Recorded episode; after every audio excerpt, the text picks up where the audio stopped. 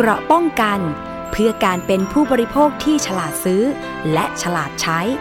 ในรายการภูมิคุ้มกันสวัสดีค่ะคุณผู้ฟังคะขอต้อนรับเข้าสู่รายการภูมิคุ้มกันรายการเพื่อผู้บริโภคนะคะวันนี้จะเจอกับดิฉันชนาธิปไพรพงศ์ค่ะสำหรับท่านที่รับฟังอยู่เป็นประจำนะคะก็คงพอจะทราบว่า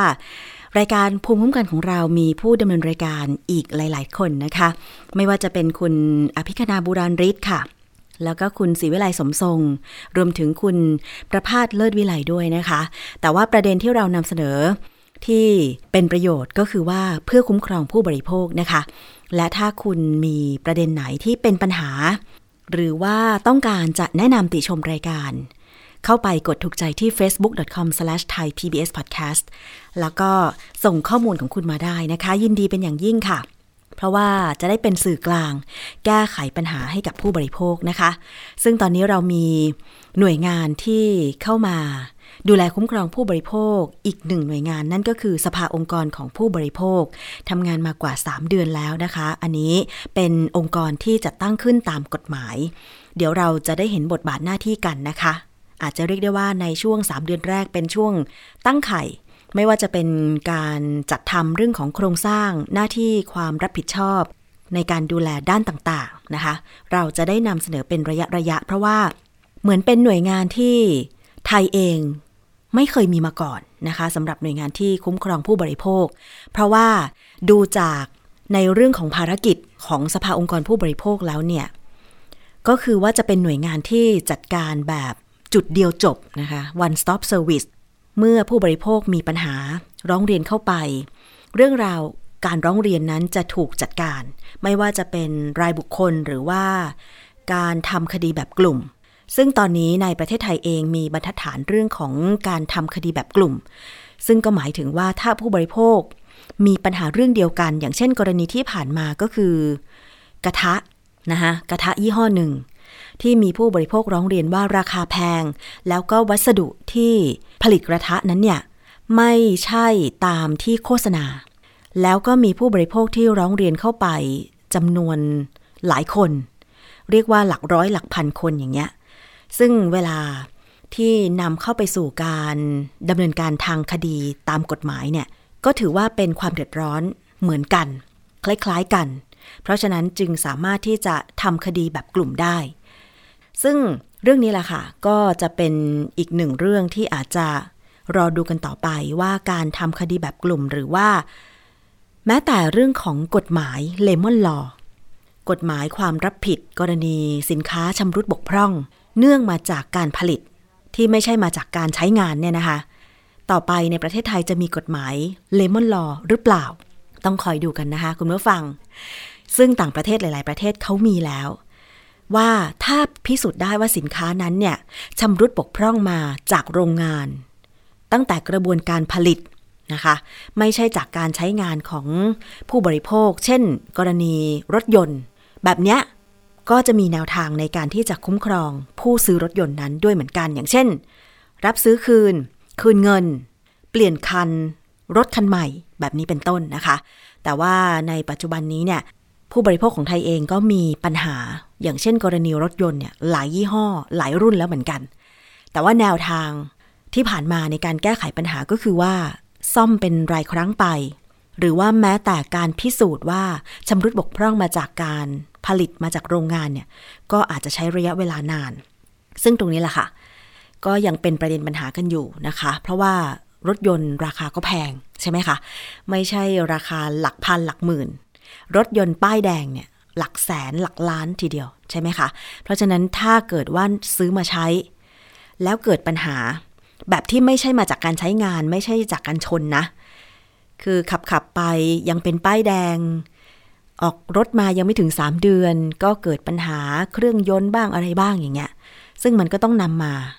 สู่การพิสูจน์ว่ามันชำรุดบกพร่องตรงไหนนะซึ่งถ้ามาจากโรงงานเนี่ยในบางประเทศที่มีกฎหมายเลมอนลอบังคับใช้เนี่ยก็จะมีมาตรการหนึ่ง สอง สามเพื่อจะชดเชยผู้บริโภคโดยเฉพาะเรื่องของการคืนสินค้าแล้วก็ได้รับเงินคืนจำนวนเต็มหรือเปลี่ยนสินค้าให้เป็นสินค้าชิ้นใหม่เลยแบบนี้เป็นต้นนะคะ เอาละนี่คือเรื่องราวของผู้บริโภคค่ะร่วมกันสะท้อนปัญหาร้องเรียนหนึ่งครั้งไม่เท่ากับบ่นพันครั้งนะคะจะร้องเรียนไปที่ไหนก็ได้สำนักงานคณะกรรมการคุ้มครองผู้บริโภคหรือสคบ.นะคะหรือว่าจะเป็นมูลนิธิเพื่อผู้บริโภคและตอนนี้ค่ะสภาองค์กรผู้บริโภคนะคะล้วนแล้วแต่เป็นหน่วยงานที่รับเรื่องร้องเรียนพร้อมที่จะแก้ไขปัญหาอาจจะช้าบ้างเพราะว่าบางเรื่องนั้นเนี่ยก็อาจจะมีผู้ร้องเรียนจำนวนมากอย่างตอนนี้นะคะสภาองค์กรผู้บริโภคเนี่ยเปิดโอกาสให้สำหรับประชาชนหรือผู้บริโภคที่มีปัญหาการได้รับ เอส เอ็ม เอส หรือข้อความสั้นที่เข้าไปใน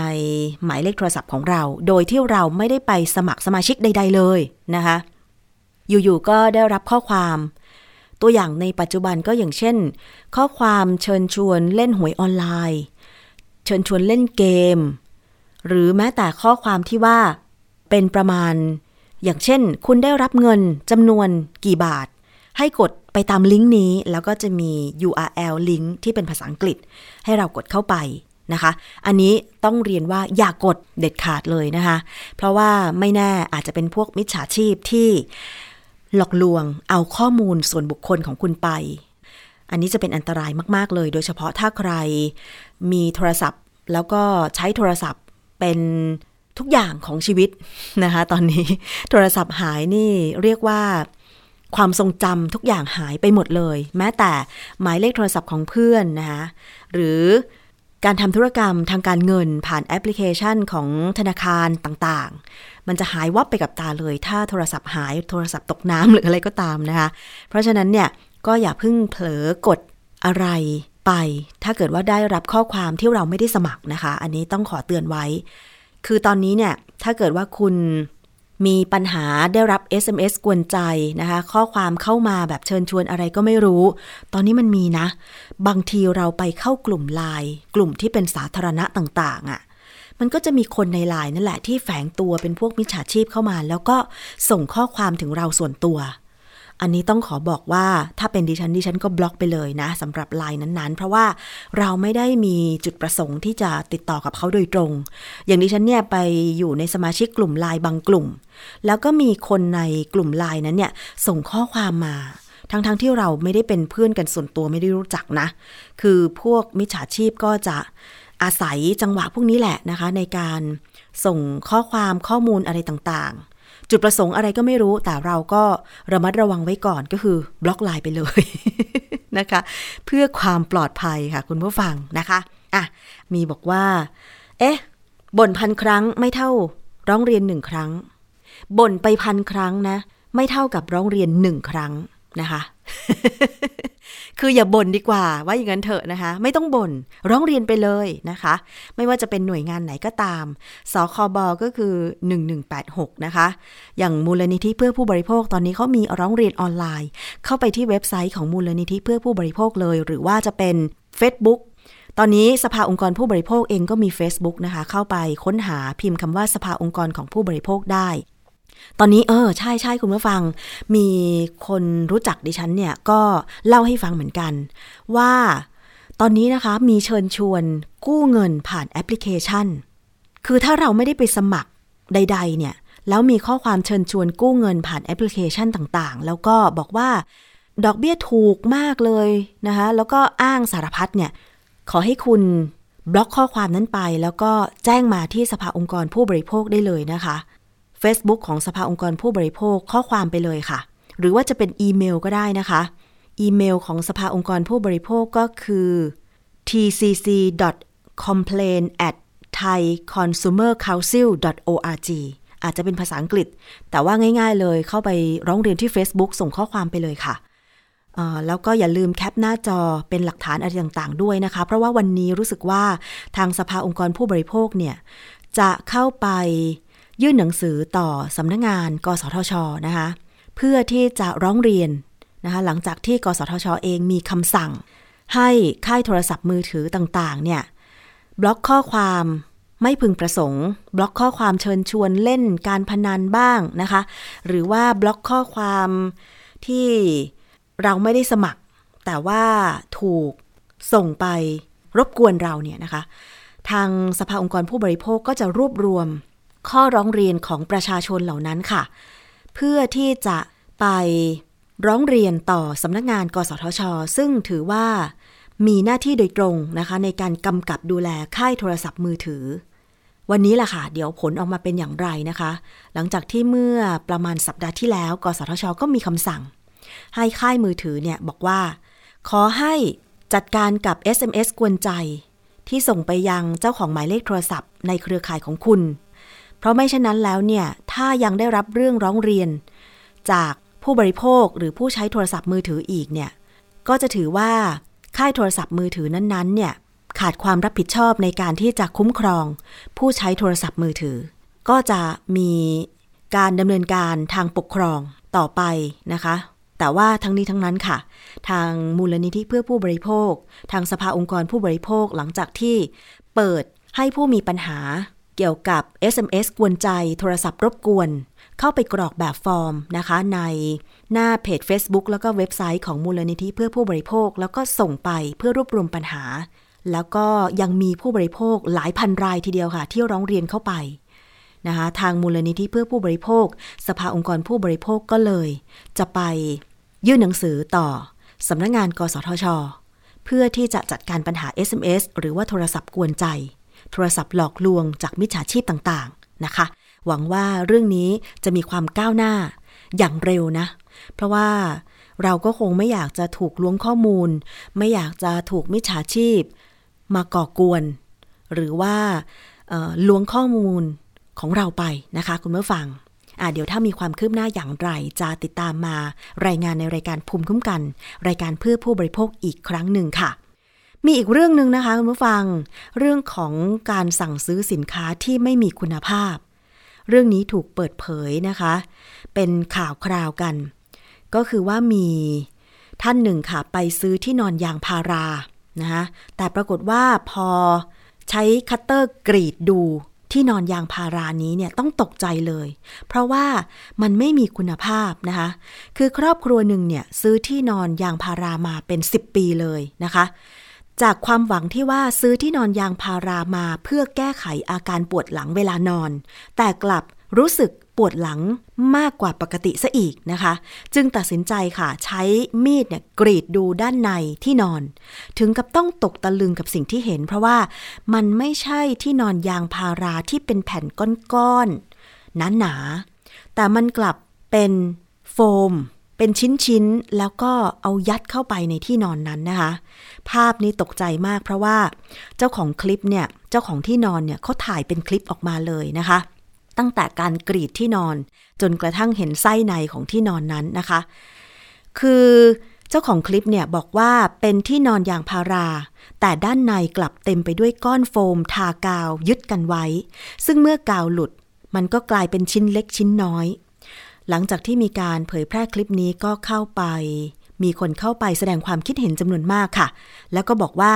น่าจะซื้อมาจากรถเร่หรือตามงานกลางคืนรวมทั้งบอกว่าถ้าหากซื้อมาในราคาถูกกว่าปกติเนี่ยต้องระวังนะคะว่าจะไม่ได้ว่าจะไม่ได้ยางพาราของแท้นะคะคือเจ้าของคลิปเนี่ยบอกว่าซื้อที่นอนมาจากร้านหน้าห้างแห่งหนึ่งนะคะสังเกตไหมเวลาเราไปห้างสรรพสินค้าก็จะมีการเปิดให้เช่าพื้นที่บริเวณทางเข้าห้างบ้างนะคะหรือว่าตามส่วนต่างๆของห้างที่ไม่ใช่เป็นล็อกประจำอะค่ะคือเขาไปซื้อที่นอนมาจากร้านค้าหน้าห้างแห่งหนึ่งในราคา เจ็ดพัน ถึง แปดพัน บาทโดยซื้อมาให้แม่นอนแต่แม่ก็บ่นปวดหลังและรู้สึกแปลกๆจึงยกที่นอนหลังเนี้ยให้หลานไปซึ่งสิ่งที่ติดใจก็คือเรื่องที่คนขายโฆษณาเกินจริงแล้วก็ที่นำคลิปมาโพสต์ก็เพื่อเตือนให้คนอื่นๆจะได้ระมัดระวังไม่ได้ตกเป็นเหยื่อของการโฆษณาเกินจริงแบบนี้อีกไม่ได้ต้องการจะโจมตีใครนะคะสำหรับข้อสังเกตเรื่องที่นอนยางพาราของแท้นะคะเบื้องต้นอาจจะทดสอบโดยการจับตั้งขึ้นซึ่งหากเป็นที่นอนยางพาราแท้เนี่ยจะเกิดอาการยวบหย่อนไม่สามารถตั้งฉากกับพื้นได้เพราะว่ายางพารามีความยืดหยุ่นมากแต่หากจับตั้งได้โดยไม่โค่นก็สันนิษฐานไว้เลยว่าเป็นที่นอนยางพาราปลอมอันนี้เป็นการตั้งข้อสังเกตจากเจ้าของคลิปนะคะและหากเป็นที่นอนขนาดเล็กเมื่อพับมุมก็พับไม่ได้หมด และหากปล่อยจะคืนตัวได้อย่างเร็วและที่นอนก็จะมีกลิ่นอ่อนๆคล้ายกับกลิ่นวานิลาบางรุ่นทางโรงงานจะผลิตให้มีซิปผ้าเปิดดูวัสดุด้านในได้เพื่อที่จะรับรองคุณภาพของสินค้าเพราะฉะนั้นก่อนที่คุณจะไปซื้อที่นอนถ้าเกิดว่าต้องการเลือกซื้อที่นอนยางพาราบางยี่ห้อเขาจะมีซิปไว้จริงๆนะดิฉันเคยไปดูในห้างละเขาจะเปิดซิปด้านข้างให้ดูเลยว่าเนี่ยคือแผ่นยางพาราทั้งก้อนแล้วมันจะนิ่มแล้วส่วนมากจะมีรูพรุนรูพรุนพรุนของยางพาราด้วยแล้วก็มันจะนิ่มแล้วก็มันหยุ่นหยุ่นเหนียวเหนียวอะค่ะคุณผู้ฟังแล้วถ้าเกิดว่าคุณจะซื้อจริงๆเนี่ยขอเขานั่งขอเขานอนเลยก็ได้ถ้าเป็นร้านค้ายี่ห้อเนี่ยนะคะพนักงานขายจะเชิญชวนให้เรานอนเลยขึ้นไปทดสอบเลยนะคะจะทำให้เรารู้ว่าการสัมผัสที่นอนนั้นเนี่ยเป็นอย่างไรมันปวดหลังไหมมันมีเสียงดังไหมอย่างดิฉันก็ใช้ที่นอนยางพารานะแต่ตอนที่เลือกซื้อเนี่ยก็ราคาสูงเหมือนกันเป็นหมื่นประมาณ สองหมื่น กว่าบาทแต่ว่าก็ต้องยอมเพราะว่าเราได้รับการันตีคุณภาพด้วยรู้สึกว่าจะปีหนึ่งนะคะเขาจัดส่งให้ถึงบ้านเลยแล้วเราสามารถดู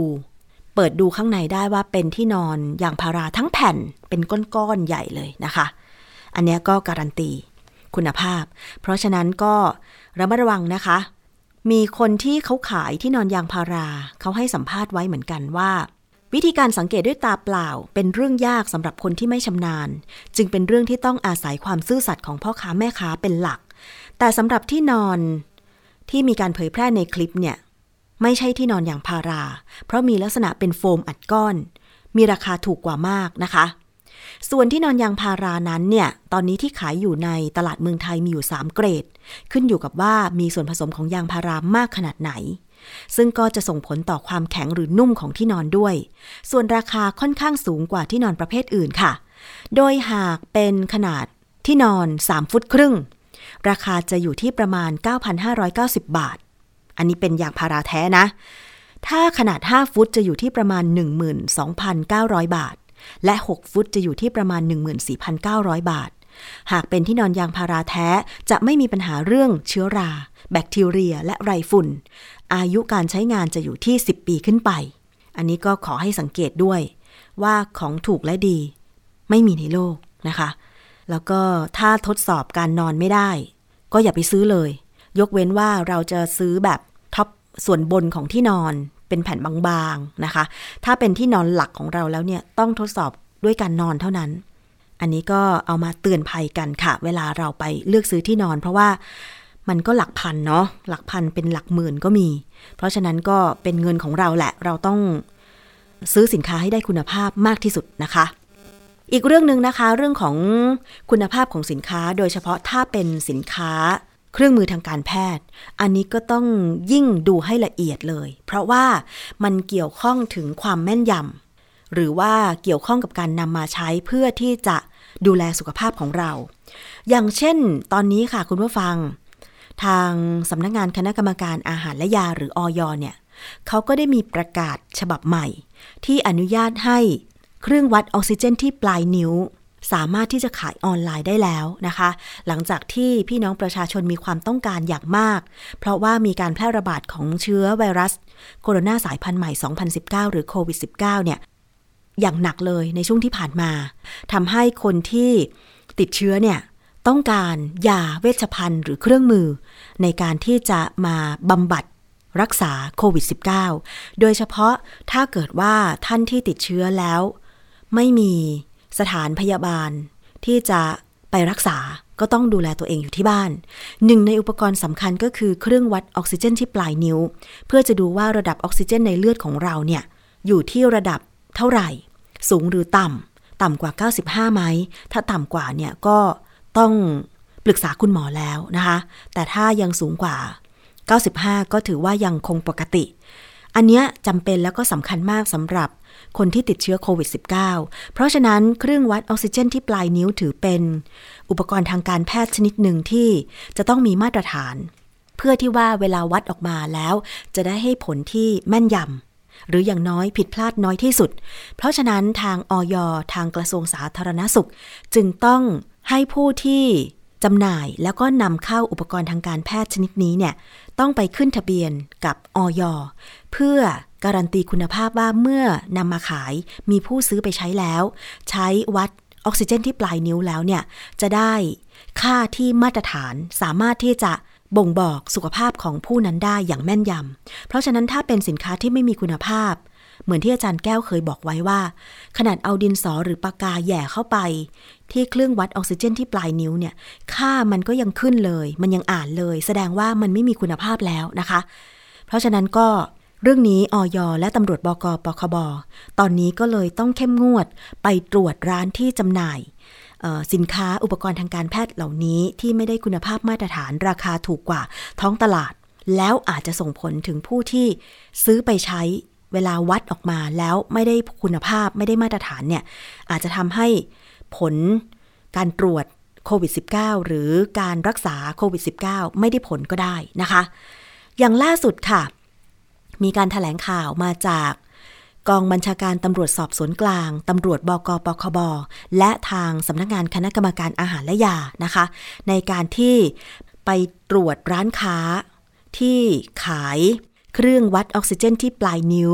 ชุดตรวจหาโควิด สิบเก้า แบบเร่งด่วนหรือชุดตรวจ เอ ที เค Antigen Test Kit แล้วก็อุปกรณ์วัดอุณหภูมิของร่างกายซึ่งคาดว่าเป็นผลิตภัณฑ์ที่ลักลอบนำเข้าโดยไม่ได้รับอนุญาตจากสำนักงานคณะกรรมการอาหารและยาหรืออย.เอ่อเขาไปตรวจที่สำเพ็งค่ะหลายท่านก็คงพอทราบนะคะว่าสำเพ็งเนี่ยเป็นตลาดใหญ่เลยนะคะมีขายทุกอย่างไม่ว่าจะเป็นกระเป๋าเสื้อผ้ารองเท้ากิฟต์ช็อปนะคะอุปกรณ์ต่างๆไปหาได้ที่สำเพ็งหลายท่านติดใจเพราะว่ามีราคาถูกแต่ว่าการที่ขายเครื่องมือแพทย์ขายชุดตรวจ เอ ที เค เครื่องวัดออกซิเจนที่ปลายนิ้วหรือว่าประหลอดวัดอุณหภูมิของร่างกายที่ราคาถูกเนี่ยแล้วก็ไม่ได้ขึ้นทะเบียนกับอย.เนี่ยไม่ดีแน่นอนเพราะว่ามันจะให้ผลที่ผิดพลาดได้นะคะดังนั้นค่ะเมื่อมีการได้รับรายงานนะคะว่ามีร้านค้าแถวสำเพ็งหลายๆร้านเป็นร้านใหญ่ๆเนี่ยนะคะลักลอบขายอุปกรณ์ทางการแพทย์เหล่านี้เนี่ยทางตำรวจบก.ปคบ.ร่วมกับอย.จึงเข้าได้ตรวจสอบนะคะการไปตรวจสอบร้านค้าอยู่หกจุดด้วยกันค่ะซึ่งก็นำโดยตำรวจบก.ปคบ.นะคะอย.มีของกลางที่ตรวจยึดได้ทั้งหมดนะคะจำนวนกว่า ห้าพัน ชุดคิดเป็นมูลค่า ห้าแสน บาทค่ะทางเจ้าหน้าที่ตำรวจได้นำส่งพนักงานสอบสวนเพื่อดำเนินคดีตามกฎหมายแล้วก็สืบสวนขยายผลหาผู้ร่วมขบวนการต่อไปนะคะซึ่งเรื่องนี้ค่ะเราจะไปฟังรายละเอียดนะคะจากทางด้านของพลตำรวจตรีอนันต์นานาสมบัติผู้บังคับการปราบปรามการกระทำความผิดเกี่ยวกับการคุ้มครองผู้บริโภคหรือบก.ปคบ.เกี่ยวกับการจับกุมในครั้งนี้ค่ะผลการจับกุมเครื่องชุดตรวจวัดโควิด สิบเก้า นะในช่วงการแพร่ระบาดของเชื้อโรคโควิด สิบเก้า นะเป็นชุด เอ ที เค แล้วก็เครื่องวัดอุณหภูมิแล้วก็เครื่องวัดออกซิเจนที่ปลายนิ้วนะฮะก็ขอเรียนว่าสิ่งที่ตรวจจับมาเนี่ยเป็นสิ่งที่ต้อง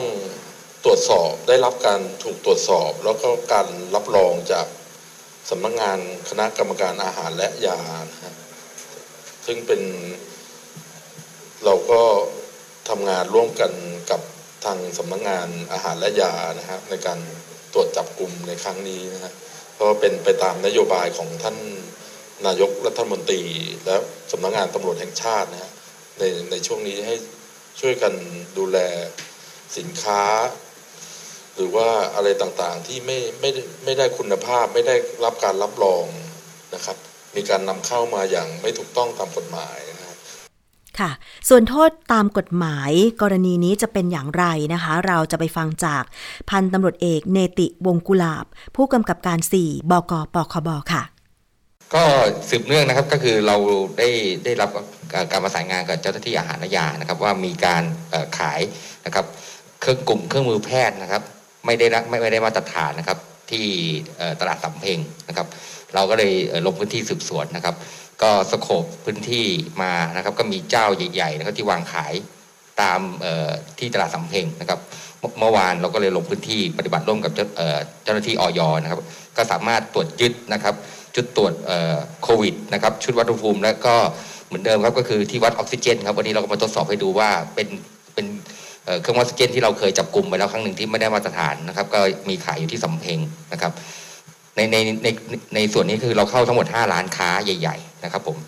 ก็จากที่เราเข้าตรวจยึดนะครับทั้งหมดนะครับก็ยังมีเขาเรียกว่ายังมีกลุ่มที่นำมาส่งนะครับซึ่งตรงนี้เรากำลังขยายผลกอดอยู่นะฮะทั้งห้าร้านค้านี่ก็มาจากคนละคนละรายกันนะครับตรงนี้ครับเบื้องต้นนะครับก็ตามพระราชบัญญัติเครื่องมือแพทย์นะครับก็คือขายเครื่องมือแพทย์ที่ไม่ผ่านการประเมินเทคโนโลยีนะครับ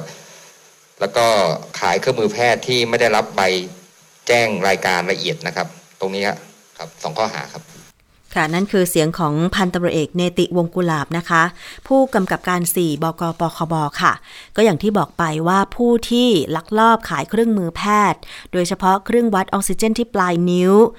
ประหลอดวัดอุณหภูมิร่างกายนะคะแล้วก็ชุดตรวจ เอ ที เค เนี่ย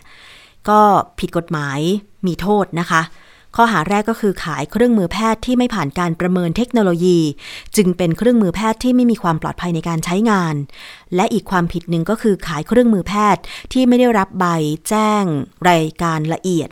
ต้องระวังโทษจำคุกไม่เกินหนึ่งปีและปรับไม่เกิน หนึ่งแสน บาทหรือทั้งจำทั้งปรับค่ะอันนี้ก็ฝากเตือนมาด้วยนะคะเพราะว่าในช่วงการแพร่ระบาดของโควิด สิบเก้า ถึงแม้ว่าการซื้อสินค้าเหล่านี้มันจะราคาถูกแต่ว่าเมื่อไม่มีคุณภาพการตรวจวัดความแม่นยำมันก็ไม่ได้นะคะอาจจะเป็นผลร้ายผลเสียที่ตามมาว่าถ้าสมมุติใช้ชุดตรวจ เอ ที เค ที่ไม่ได้ขึ้นทะเบียนกับอย.แล้วผลมันรายงานว่าคุณไม่ติดแต่จริงๆแล้วคุณมีเชื้ออยู่ในร่างกายอย่างเงี้ยนะคะแล้วคุณก็อาจจะไม่ได้ระวังโดยเฉพาะกับคนในครอบครัวอันนี้ก็ไม่ดีแน่นอนมันจะทำให้เราไปแพร่เชื้อให้คนอื่นแต่ว่า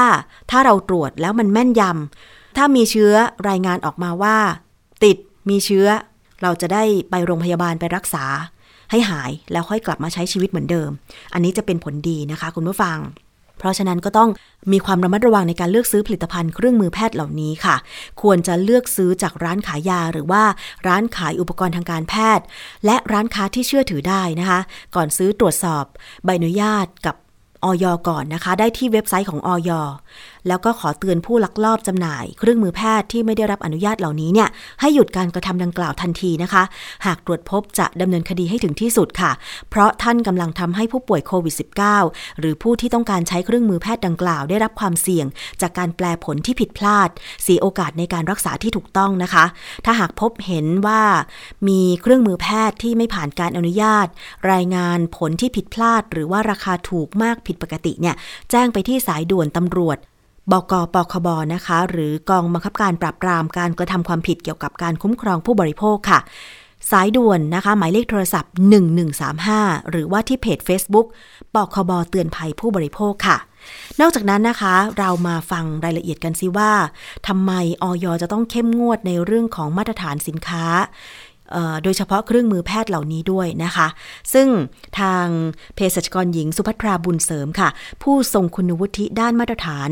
ผลิตภัณฑ์ด้านสาธารณสุขรักษาราชการแทนรองเลขาธิการคณะกรรมการอาหารและยาหรืออย.เนี่ยนะคะท่านก็ได้พูดถึงเรื่องของการกวดขันจับกลุ่มเครื่องมือแพทย์ที่ไม่ได้มาตรฐานเหล่านี้ไปฟังกันค่ะเครื่องวัดตรวจนะคะโควิดที่เราเรียกว่า เอ ที เค เป็นชุดตรวจเบื้องต้นคือนโยบายของท่านนายกรัฐมนตรีแล้วก็ท่านอนุทินชาญวีรกูลรองนายกรัฐมนตรีและรัฐมนตรีสาธารณสุขนะคะท่านได้กำชับนะคะให้หน่วยงานทั้งอย.แล้วก็เจ้าหน้าที่ตำรวจเนี่ยจับกลุ่มสินค้าที่ไม่ได้มาตรฐานนะคะซึ่งในตอนนี้เนี่ยนะคะชุดตรวจ เอ ที เค เนี่ยกระทรวงสาธารณสุขประกาศให้สามารถขายได้นะคะในช่องทางชุดทุกช่องทางไม่ว่าจะเป็นทางออนไลน์ทางร้านขายยาแต่ทั้งนี้ทั้งนั้นนะคะสินค้าที่นำมาขายทุกช่องทางจะต้องเป็นสินค้าที่ได้มาตรฐานผ่านการรับรองจากอย.แล้วนะคะในการจับกุมในครั้งนี้เนี่ยเรามุ่งเน้นในสินค้าที่ไม่ได้มาตรฐานเป็นสินค้าที่ไม่ได้ขึ้นทะเบียนกับอย.เป็นสินค้าที่ลักลอบนำเข้านะคะเป็นสินค้าที่ผู้บริโภคประชาชนซื้อไปแล้วเนี่ยอาจจะได้ผลการทดสอบที่ไม่ถูกต้องนะคะเป็นของที่ไม่ดีนะคะ เพราะนั้นเราก็ดำเนินการร่วมกันจับกลุ่มนะคะแล้วก็คงจะจับกลุ่มในลักษณะนี้ต่อไปอีกนะคะสำหรับสินค้าที่ที่เราเจอในครั้งนี้เนี่ยนะคะไม่ว่าจะเป็นชุด เอ ที เค นะคะเอ่อเทอร์โมมิเตอร์วัดอุณหภูมิหรือว่าเครื่องวัดออกซิเจนปลายนิ้วเนี่ยเป็นสินค้าที่ไม่ได้ผ่านการรับรองจากอย.ทั้งสิ้นทีนี้ประชาชนจะเลือกซื้อสินค้าที่ถูกกฎหมายได้อย่างไรขณะนี้อย.เรานะคะได้เปิดนะคะให้ประชาชนตรวจสอบได้ว่าสินค้านะคะที่อย.อนุญาตอนุมัติไปแล้วเป็นยี่ห้ออะไรบ้างหน้าตาเป็นอย่างไรบ้างนะคะซึ่งอยู่ในหน้าเว็บไซต์ของอย.ท่านสามารถเปิดดูได้เลยเพราะฉะนั้นในขณะนี้ถ้าท่านจะซื้อสินค้าผ่านทางออนไลน์นะคะหรือร้านขายยาหรือช่องทางใดก็แล้วแต่ขอให้ตรวจสอบก่อนนะคะว่าสินค้านั้นผ่านการอนุญาตจากอย.หรือไม่วันนี้เราก็นำให้ท่านดูเนี่ยนะคะว่าเครื่องวัดออกซิเจนปลายนิ้วนะที่ไม่ได้มาตรฐานนะคะนำเอาเอ่อปากกานะคะเข้าไปเอ่อแย่เข้าไปก็วัดสามารถวัดได้ซึ่งปกติแล้วเนี่ยมันจะต้องวัดออกซิเจนจากปลายนิ้วของของคนเรานะคะนั่นแสดงว่าเป็นสินค้าที่ไม่ได้มาตรฐานขณะนี้ชุด เอ ที เค ที่ผ่านการอนุมัติจากอย.ไปแล้วเนี่ยมีประมาณหกสิบกว่ารายการส่วนออกซิเจนปลายนิ้วนะคะก็จะมีอยู่จำนวนเยอะนะคะหลายร้อยรายการนะคะซึ่งทั้งหมดเนี่ยจะมีภาพและรายชื่อปรากฏอยู่ในหน้าแรกของเว็บไซต์ของอย.ค่ะค่ะเข้าไปตรวจสอบกันได้เลยนะคะมีภาพมีรายละเอียดของชุดตรวจ เอ ที เค รวมถึงเครื่องวัดออกซิเจนที่ปลายนิ้วที่ได้ผ่านการขึ้นทะเบียนกับอย.แล้วเนี่ยที่หน้าแรกของเว็บไซต์ของอย.นะคะก็คือ เอฟ ดี เอ ไทยง่ายๆเลยนะคะเซิร์ชคำว่าอย.เท่านี้เองก็สามารถที่จะลิงก์ไปสู่เว็บไซต์ของอย.ไปตรวจสอบกันก่อนก่อนจะซื้อนะคะเพราะไม่เช่นนั้นแล้วอาจจะได้สินค้าที่ไม่มีคุณภาพแล้วตอนนี้นะคะทางอย.บอกว่าได้ขอความร่วมมือกับแพลตฟอร์มอย่างเช่น Facebook หรือว่า e-marketplace ก็คือการตลาดออนไลน์ต่างๆเพื่อที่จะปิดกั้นการโฆษณาที่ผิดกฎหมายซึ่งได้ดำเนินคดีกับผู้กระทำผิดไปแล้วกว่าสามสิบแปดคดีปิดกั้นโฆษณาการขายชุดตรวจโควิด สิบเก้า แบบเร่งด่วนหรือชุดตรวจ เอ ที เค เถื่อนไปแล้วกว่า สี่พันห้าร้อย ยู อาร์ แอล และจะดำเนินการปราบปรามชุดตรวจ เอ ที เค เถื่อนอย่างต่อเนื่องร่วมกับเจ้าหน้าที่ตำรวจบกปคบนะคะเพื่อให้ประชาชนเข้าถึงชุดตรวจที่มีคุณภาพได้อย่างสะดวกและรวดเร็วรองรับนโยบายผ่อนคลายสถานประกอบการต่างๆให้สามารถยกระดับมาตรฐานความปลอดภัยโควิดฟรีเซตติ้งได้อย่างเต็มประสิทธิภาพค่ะทั้งนี้นะคะตั้งแต่วันที่ยี่สิบเก้ากันยายนสองพันห้าร้อยหกสิบสี่เป็นต้นมาเนี่ยประชาชนก็สามารถที่จะหาซื้อชุดตรวจโควิด สิบเก้า แบบตรวจหาแอนติเจนด้วยตนเองหรือ เอ ที เค self test ได้ที่ร้านขายยาร้านค้าทั่วไปแล้วก็ช่องทางออนไลน์หรือว่าสั่งซื้อจากผู้ผลิตหรือผู้นำเข้าที่ได้รับอนุญาตอย่างถูกต้องจากอย.โดยตรงนะคะไปตรวจสอบรายชื่อชุดตรวจ เอ ที เค ที่ได้รับอนุญาตได้ทางเว็บไซต์อย.เอฟ ดี เอ ดอท เอ็ม โอ พี เอช ดอท จี โอ ดอท ที เอช หรือว่า คิว อาร์ Code หรือว่าจะเป็นอย.Smart Application ได้นะคะทีนี้การขายสินค้าในประเทศไทยเนี่ยไม่ว่าจะนำเข้ามาจากประเทศไหนทั่วโลกเนี่ยมีกฎระเบียบการขายสินค้าว่าอย่างไรไปฟังเรื่องนี้อีกครั้งจากเภสัชกรหญิงสุภัทราค่ะขั้นแรกเลยนะคะถ้าเป็นชุด เอ ที เค ที่จำหน่ายในประเทศไทยต้องมีฉลากภาษาไทยถ้าไม่มีฉลากภาษาไทยสันนิษฐานไว้ก่อนเลยนะคะว่านั่นเป็นของที่ไม่ถูกต้องตามกฎหมายเรามีระเบียบข้อบังคับเลยว่านะคะสินค้านะคะที่นำเข้าถูกต้องต้องมีฉลากภาษาไทยคือเราเพิ่งแก้ประกาศกระทรวงสาธารณสุขนะคะมีผลบังคับใช้เมื่อวันที่ยี่สิบเก้ากันยาที่ผ่านมาเดิมชุด เอ ที เค เนี่ยจะขายได้เฉพาะในร้านขายยานะคะหรือว่าขายให้กับบุคลากรทางการแพทย์แต่ประกาศฉบับใหม่ที่มีผลใช้บังคับเนี่ยจะให้ขายได้ทุกช่องทางเพราะฉะนั้นเนี่ยการกระจายก็จะดีขึ้นสองก็คือการอนุมัติอนุญาตเนี่ยแต่เดิมเนี่ยผู้ประกอบการที่ได้รับอนุญาตนำเข้าเนี่ยมีจำนวนน้อยแต่ปัจจุบันเนี่ยนะคะมีประมาณหกสิบรายแล้วที่ได้รับอนุญาตแน่นอนและอยู่ในขั้นตอนการพิจารณาอีกเป็นร้อยรายเพราะนั้นในหลักเศรษฐศาสตร์ก็ดีมานด์ซัพพลายนะคะดีมานด์เยอะขึ้นแต่ซัพพลายเยอะขึ้นช่องทางการจำหน่ายง่ายขึ้นเนี่ยสินค้าก็จะราคาถูกลงซึ่งเราพบว่าในล่าสุดเนี่ยที่องค์การเภสัชกรรมนะคะเป็นผู้ประมูลนะคะชุด เอ ที เค สำหรับขายนะคะของขององค์การเองนะคะก็ได้ราคาเนี่ยประมาณประมาณต่ำกว่าห้าสิบบาทนะคะเพราะฉะนั้นอนาคตเนี่ยสินค้า เอ ที เค ก็จะมีราคาถูกลงตามกลไกตลาดค่ะ ค่ะเพราะฉะนั้นก็สังเกตนะคะว่าถ้าได้ขึ้นทะเบียนกับอย.อนุญาตให้ขายแล้วก็ต้องมีฉลากภาษาไทยให้อ่านได้อย่างชัดเจนเพราะเราเป็นคนไทยใช่ไหมคะภาษาแรกที่เราจะอ่านแล้วก็เข้าใจก็คือภาษาไทยนั่นแหละถึงแม้ว่าบางคนอาจจะเคยไปเรียนเมืองนอกมา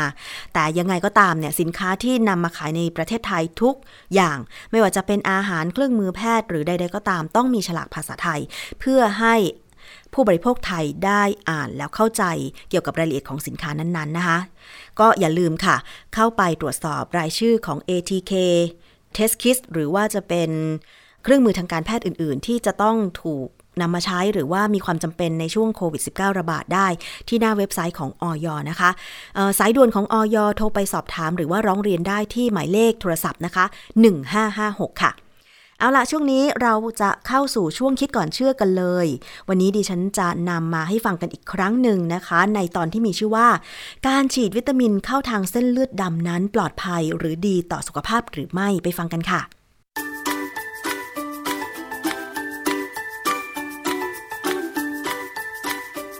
ังกันค่ะช่วงคิดก่อนเชื่อ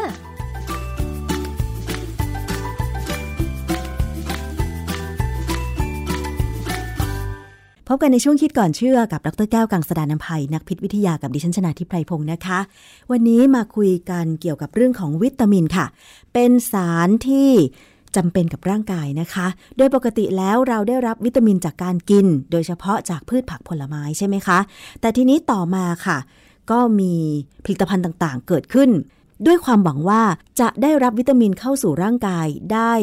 ง่ายและสะดวกยิ่งขึ้นมีความต้องการวิตามินเข้าสู่ร่างกายด้วยวิธีที่เร็วกว่านั้นก็คือการฉีดจะสังเกตเห็นว่าตอนนี้นะคะอาจจะมีโฆษณาที่เกี่ยวข้องกับสถานเสริมความงามที่ออกมาให้ข้อมูลหรือว่าเชิญชวนให้เราเนี่ยนะคะไปนำวิตามินเข้าสู่ร่างกายด้วยการฉีดเข้าเส้นเลือดดำเหตุผลอะไร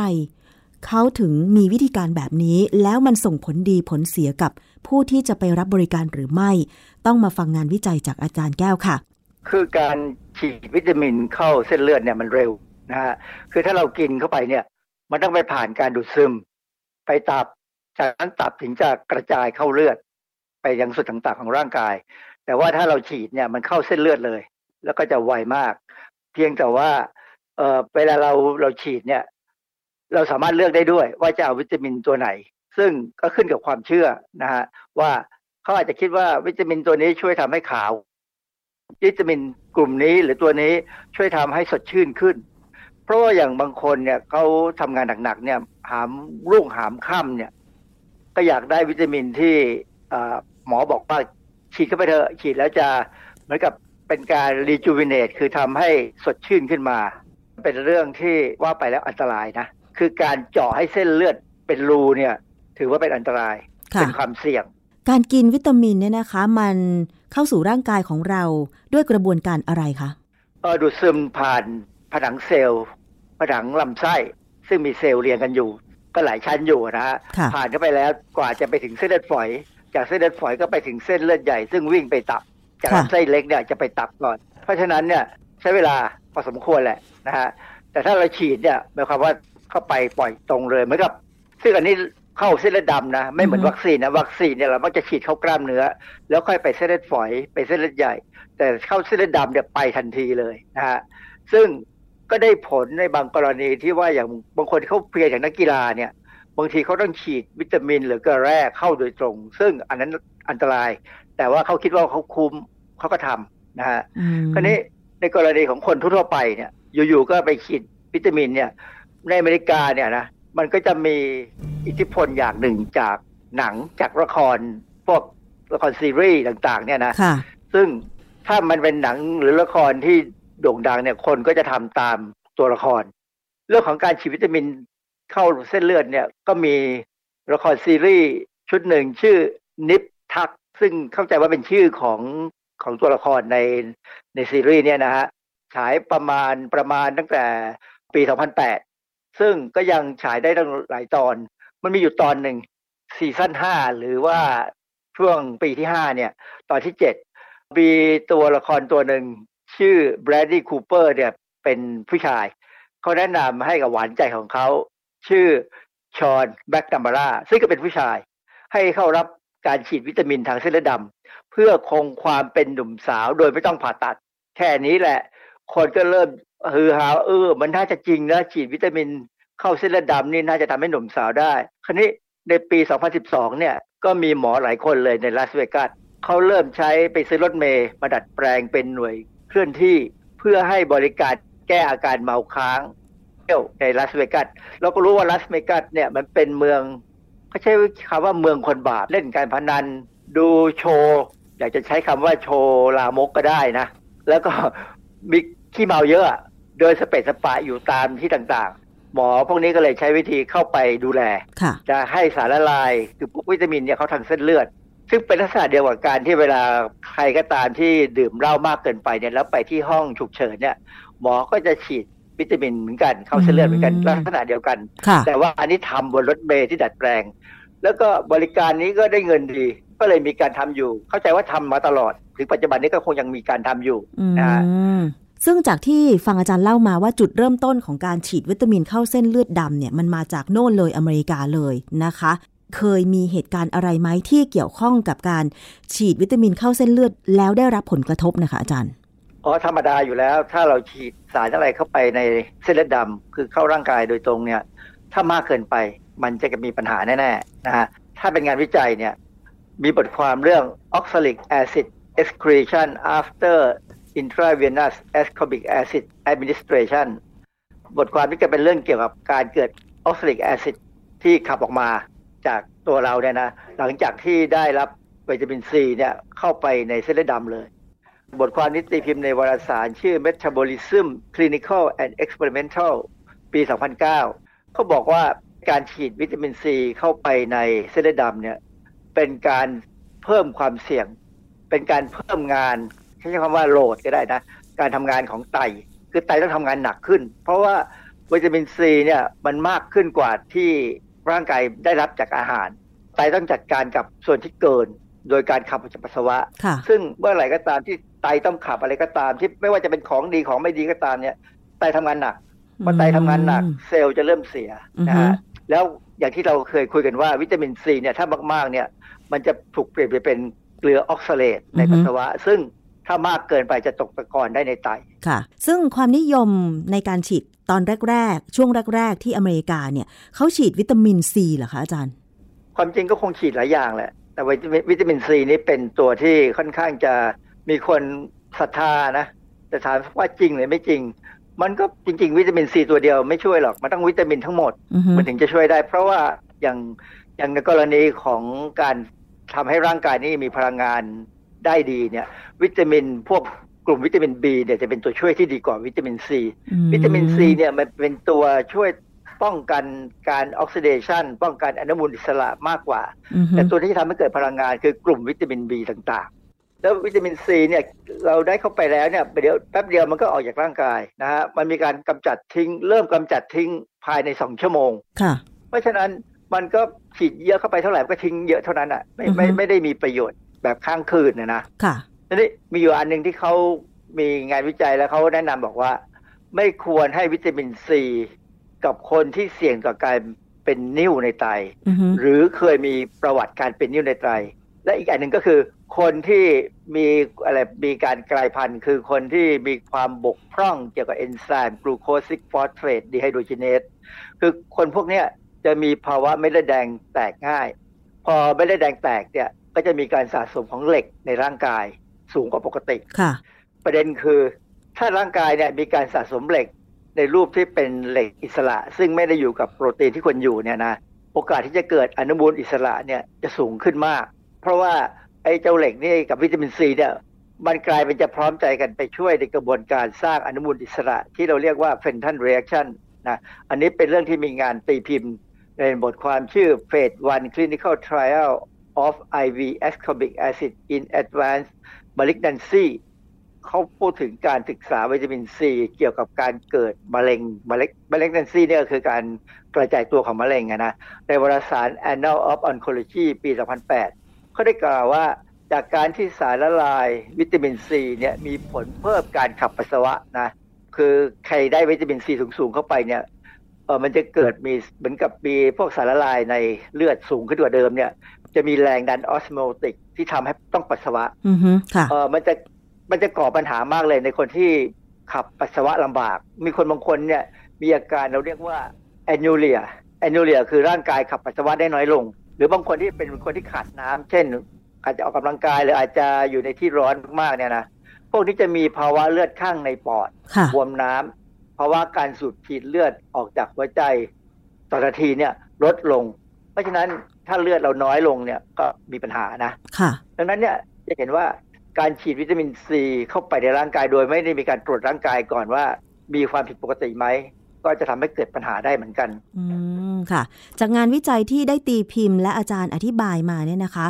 สรุปแล้วก็คือว่าการที่คนคิดค้นวิธีการเพื่อเป็นทางลัดให้นำวิตามินต่างๆเข้าสู่ร่างกายทางหลอดเลือดดำเนี่ยถ้ามากเกินไปมันก็ส่งผลเสียแต่ทีนี้ว่าถ้าสมมุติว่าจะต้องตรวจร่างกายก่อนหรือให้วิตามินตามความเหมาะสมของแต่ละคนแบบนี้อาจารย์เราจะมีข้อพิจารณายังไงคือถ้าคนที่ทำเนี่ยเป็นเป็นหมอที่เชี่ยวชาญนะ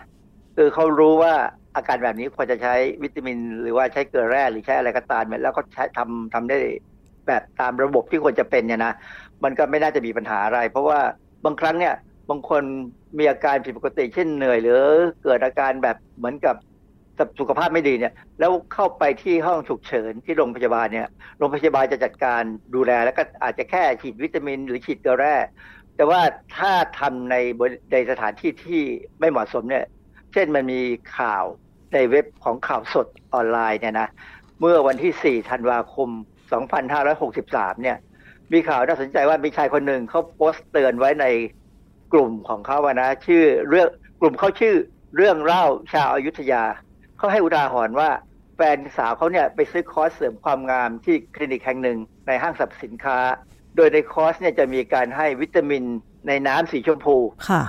ไอ้น้ำสีชมพูนี่คืออะไรเราก็ไม่รู้นะ uh-huh. แล้วเขาให้เนี่ยทาผ่านทางเส้นเลือดดำโดยวันเกิดเหตุเนี่ยเขาบอกว่ามีพนักงานซึ่งไม่ใช่หมอแหละเป็นคนให้แต่ว่าพนักงานคนนี้เขาลืมล็อกตัวปรับระดับสารละลายให้มันค่อยๆหยดช้าๆมันเลยทำให้น้ำวิตามินเนี่ยไหลแรงจนเกิดฟองอากาศ uh-huh. แป๊บเดียวแฟนเขาก็บอกว่ารู้สึกหัวใจเต้นเร็วแต่ก็ยังปล่อยนะจนการให้ไอ้สารละลายนั่นเสร็จภายใน สิบถึงสิบห้า นาทีจากนั้นเขาก็เดินไปที่รถปรากฏว่าแฟนเขาเนี่ยเกิดอาการแน่นหน้าอกหายใจไม่ออกมือเท้าเย็นเขาเลยรีบส่งโรงพยาบาลหมอบอกว่าความดันโลหิตเนี่ยขึ้นสูงมากเลยต้องรีบจัดการช่วยนะคือความจริงเนี่ยอันนี้เป็นเรื่องที่อันตรายมากเพราะว่าคนที่ทำไม่ใช่หมอนะคือเรื่องของการให้สารละลายอะไรก็ตามเข้าเส้นเลือดดำเนี่ยถ้าไม่ใช่หมอต้องเป็นพยาบาลที่ชำนาญการนั้นจะเอาใครก็ตามมาทำเนี่ยไม่ได้นะมันเป็นเรื่องความเป็นความตายพอสมควรนะฮะอาจารย์ถ้าเปรียบเทียบกับเวลาเราป่วยไม่สบายอ่อนเพลียเราไปโรงพยาบาลแล้วเราได้รับน้ำเกลืออันนี้ก็เหมือนกันใช่ไหมอาจารย์ประเภทเดียวกันเพราะน้ำเกลือเนี่ยจะมีความจริงคำว่าน้ำเกลือเนี่ยมันไม่ใช่น้ำเกลือแท้ๆหรอกมันเป็นสารละลายน้ำตาลกลูโคสและอาจจะมีเกลือแร่นะฮะคือถ้าจะให้น้ำเกลืออย่างเดียวเนี่ยหมายความว่าไม่ใช่กรณีที่เพลียแล้วอาจจะเป็นกรณีอื่นที่อาจจะเสียเลือดหมายความว่ามีปริมาณน้ำในร่างกายน้อยลงเขาเติมน้ำเข้าไปเขาก็เติมในในลักษณะของน้ำเกลือเพื่อไม่ให้ความเข้มข้นในเลือดเนี่ยเปลี่ยนแปลงผิดปกตินะอันนั้นคือน้ำเกลือจริงๆแต่ว่าถ้าเป็นคนที่เพลียเนี่ยควรจะให้น้ำเกลือแล้วมันมีน้ำตาลด้วยค่ะเพราะฉะนั้นสารละลายวิตามินต่างๆเนี่ยอาจารย์จะมีคำเตือนยังไงคำถามก่อนว่าที่เราเพลียเนี่ยมันเพราะอะไรเรารู้สึกผิดปกตินี่เพราะอะไรหรือว่าอยู่ๆแล้วเราเชื่อว่าถ้าได้สารละลายที่เขาเสนอแล้วโฆษณาเนี่ยทำให้เราดูขาวขึ้นดูดีขึ้นถามว่ามันจริงไหมถ้า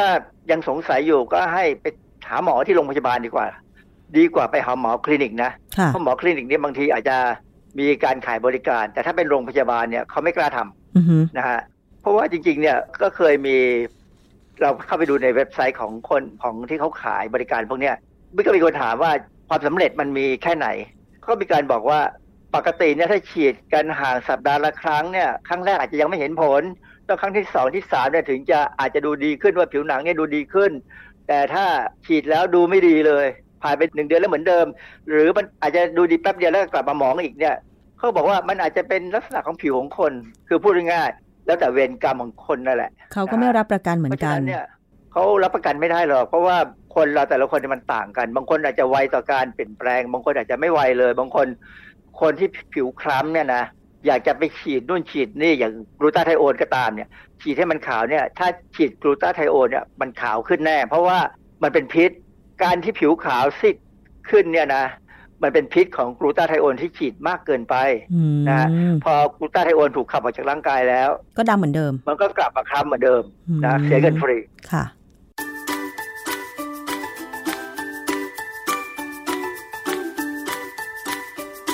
ะช่วงคิดก่อนเชื่อ